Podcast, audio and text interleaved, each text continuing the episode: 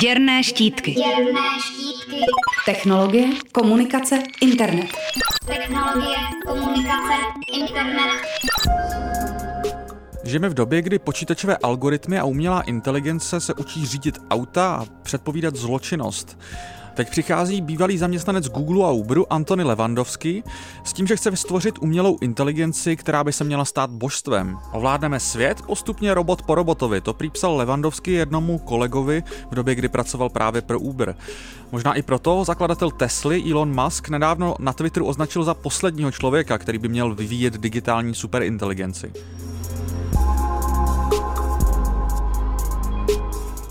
Podle Levandovského je nevyhnutelné, že nás v blízké budoucnosti čeká něco, čemu se říká singularita.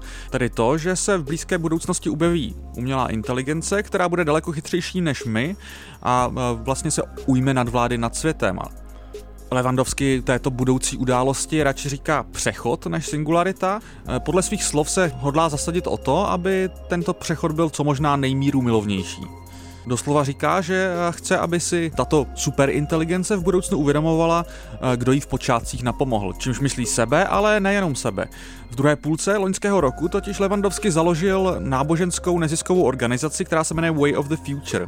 A ta si klade za cíl právě vyvinout a podporovat tohleto superinteligentní božstvo.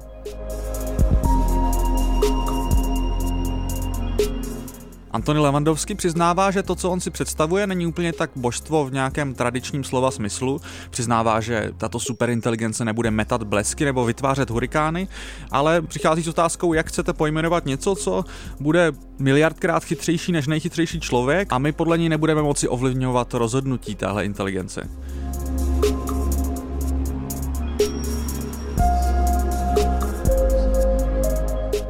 Na webu organizace Way of the Future její členové vysvětlují, že nevěří v biologickou podstatu inteligence. Co tím myslí je, že věří, že se dříve nebo později podaří vytvořit skutečnou inteligenci, která nebude založená na biologických postupech. Otázkou ale zůstává, jestli nebude vždycky něco trošku chybět. To si rozhodně myslí Vincent Jacques, ten upozorňuje na to, že všechny dosud existující umělé inteligence jsou velice specifické a úzce vymezené. Umí například vyhrát šachovou partii nebo zmenšit účet za elektřinu, vždycky nějaké úzce vymezené cíle. Podle něj si počítačová logika nepříliš dobře rozumí s nějakou schopností všeobecného uvažování, které není zaměřené úzce vyprofilovaným směrem. Podobně skeptický je Kevin Kelly, který píše pro technologický magazín Wired. Ten v jednom ze svých článků upozorňuje na to, že je podle něj pomílené nahlížet vůbec na inteligenci jako nějakou jednorozměrnou veličinu, něco jako třeba hlasitost. Ve svém článku píše, jednotlivé inteligence se liší nejen v hlasitosti, ale i ve výšce tónu, melodii, barvě tónu, tempu a tak dále. Nejde proto jednoduše říct, že nějaká inteligence přesahuje tu naší.